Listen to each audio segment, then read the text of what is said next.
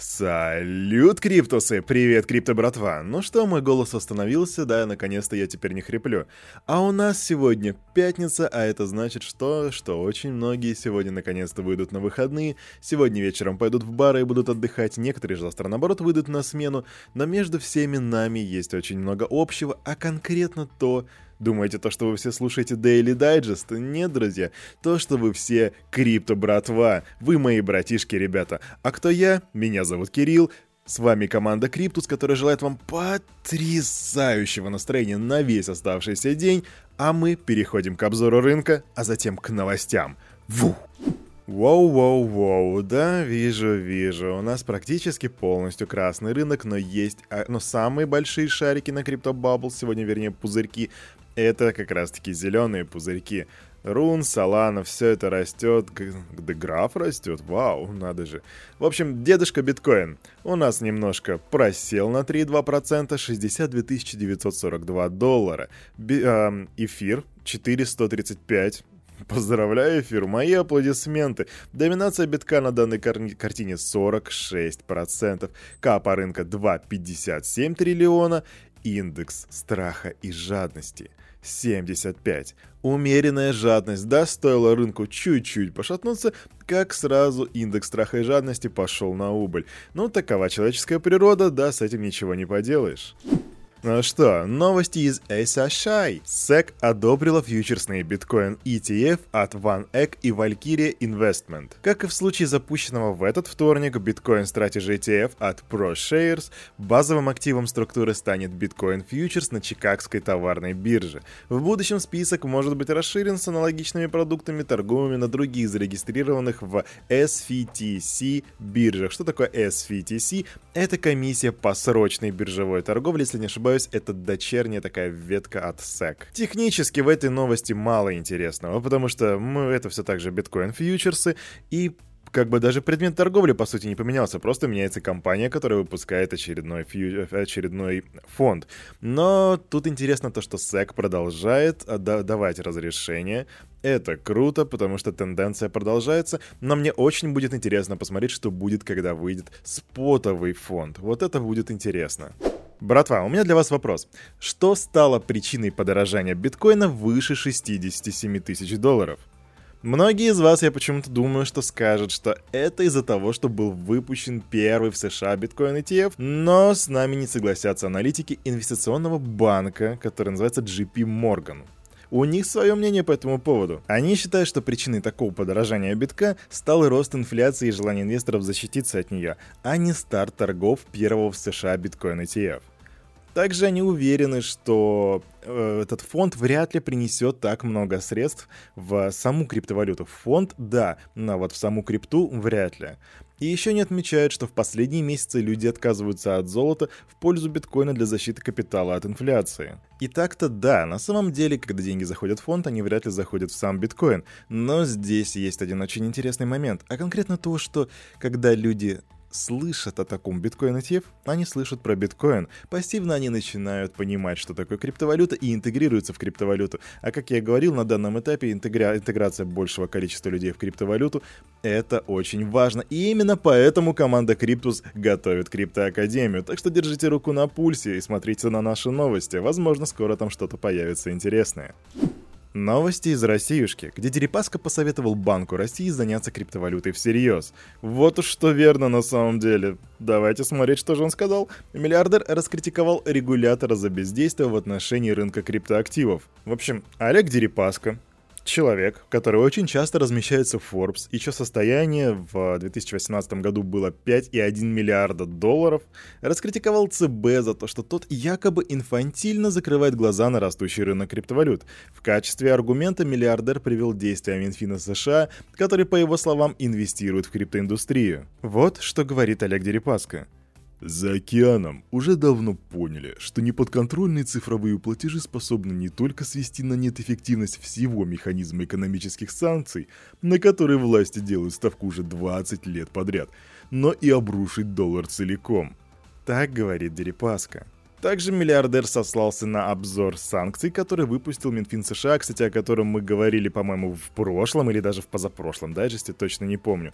И там а, регулятор утверждал, что растущие возможности финансовых технологий, в том числе основанных на криптовалюте и альтернативных системах расчета, создают серьезную угрозу для доллара. Да, с одной стороны, ЦБ у нас все еще спит, регуляторы все еще спят, а с другой стороны, мы находимся на третьем месте среди стран по добыче майнингу. Интересно, интересно, к чему же это приведет? Один из ведущих инвестиционных банков США, Морган Стэнли, вы про него наверняка слышали, запретил сотрудникам подразделения по управлению благосостоянием предлагать клиентам запущенный ProShares фьючерсный биткоин ETF. А почему они это сделали? Да потому что само учреждение находится в процессе оценки проекта и проведения комплексной юридической проверки фонда. Давать какие-либо комментарии по этому поводу сам банк отказался. И вот тут интересный момент – Ребята, вы проводите комплексную проверку того, что уже одобрено СЭК? Ну, видимо, вам есть чем заняться, я не знаю. А может быть, больше нечем заняться. Серьезно, для меня это звучит крайне забавно, потому что, ну, ну типа, это же СЭК, это Гарри Генслер. Господи, если этот чувак что-то пропустил, это значит, что это уже очень чистое. Так что, не знаю, Морган Стэнли, что вы там делаете в действительности. Но мы посмотрим. Тесла отчиталась об убытках в биткоине. Согласно финансовому отчету за третий квартал текущего года, инвестиции автопроизводителя в первую криптовалюту обесценились на 51 миллион баксов. В общем, они выкатили отчет за третий квартал 2021 года, и там был учтен убыток в 51 миллион баксов.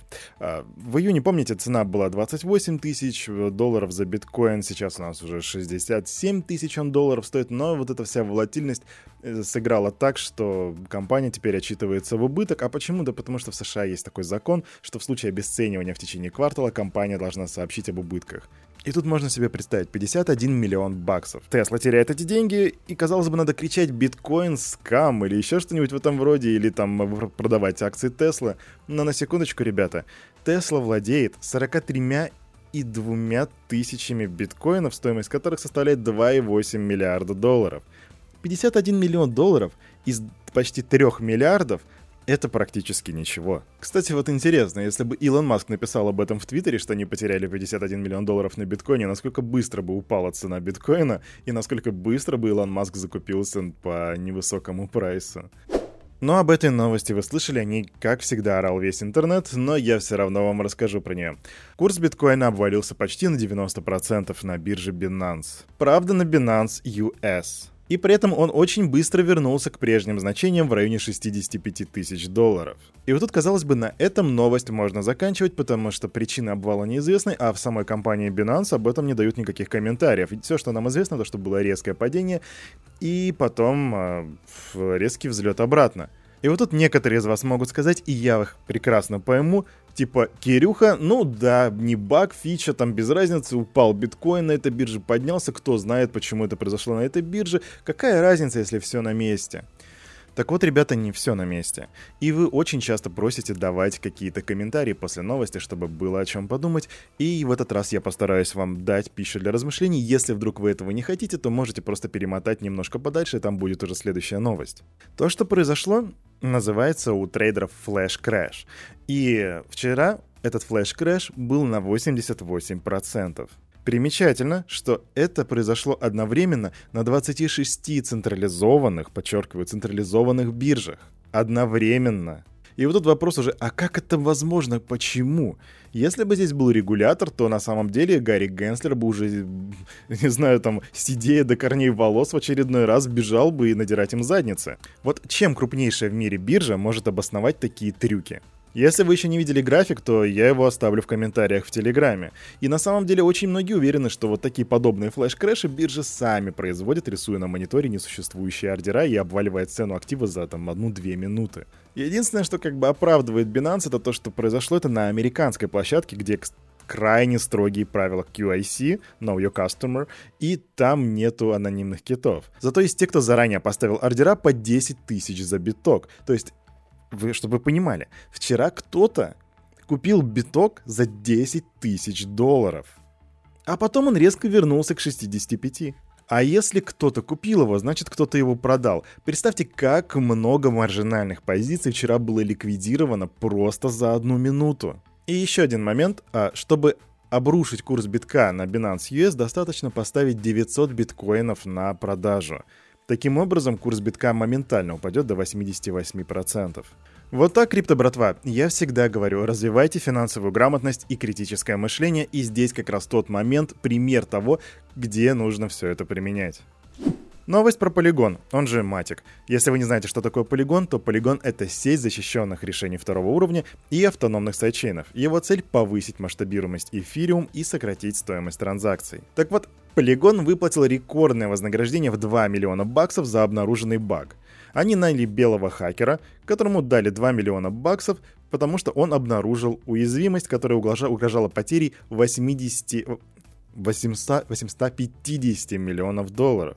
И некоторые считают, что это вознаграждение стало рекордным в истории DeFi сектора. Так что, ребята, если вы обладаете выдающимися навыками хакерства и программирования, то смотрите, сейчас можно заработать и таким вот образом. Знаете, тут вспомнил фразу из Kung Fury «Вы хакнули слишком много времени». Если не смотрели Kung Fury, это легенда, посмотрите. Ну давайте быстренько две квик-новости. Виталик Бутерин продал свои мем-коины и обрушил цену Baby Shiba, Small Dog и Husky а, на 50-70%. Эти токены ему просто так прислали создатели на его публичный кошелек, такое часто бывает, это не первый случай, и Виталик решил их не сжигать, а наказать всех распродажей. Тем не менее, Шип и Доги на это не отреагировали. И если вы задаетесь вопросом, а почему Виталик Бутерин так поступает, вообще это же некрасиво, то на самом деле тут есть логика, если вы хотите ее понять, то у нас на канале есть интервью с Виталиком Бутериным как раз о, по тематике Шиба токена, где он та, где поступил точно так же, из этого цена Шиба обрушилась. В этом есть логика. Проходите, смотрите и поймете, в чем же была ситуация. Вторая квик-новость — это то, что Binance залистили нечто под именем Lazio, и это нечто выросло в 22 раза. Но для тех, кто слушает наши дайджесты, это не нечто, это итальянский футбольный клуб, символику, символику Binance, который носит на своих футболках. Думаю, теперь можно сказать, что началась абсолютно новая глава в эре фина... фанатских токенов. А на этом на это утро у меня все. У микрофона был Кирилл. Команда Криптус желает вам потрясающего настроения на весь оставшийся день. И помните, все, что здесь было сказано, это не финансовый совет и не финансовая рекомендация. Делайте собственные research и, развивайте критическое мышление, прокачивайте финансовую грамотность. До свидания!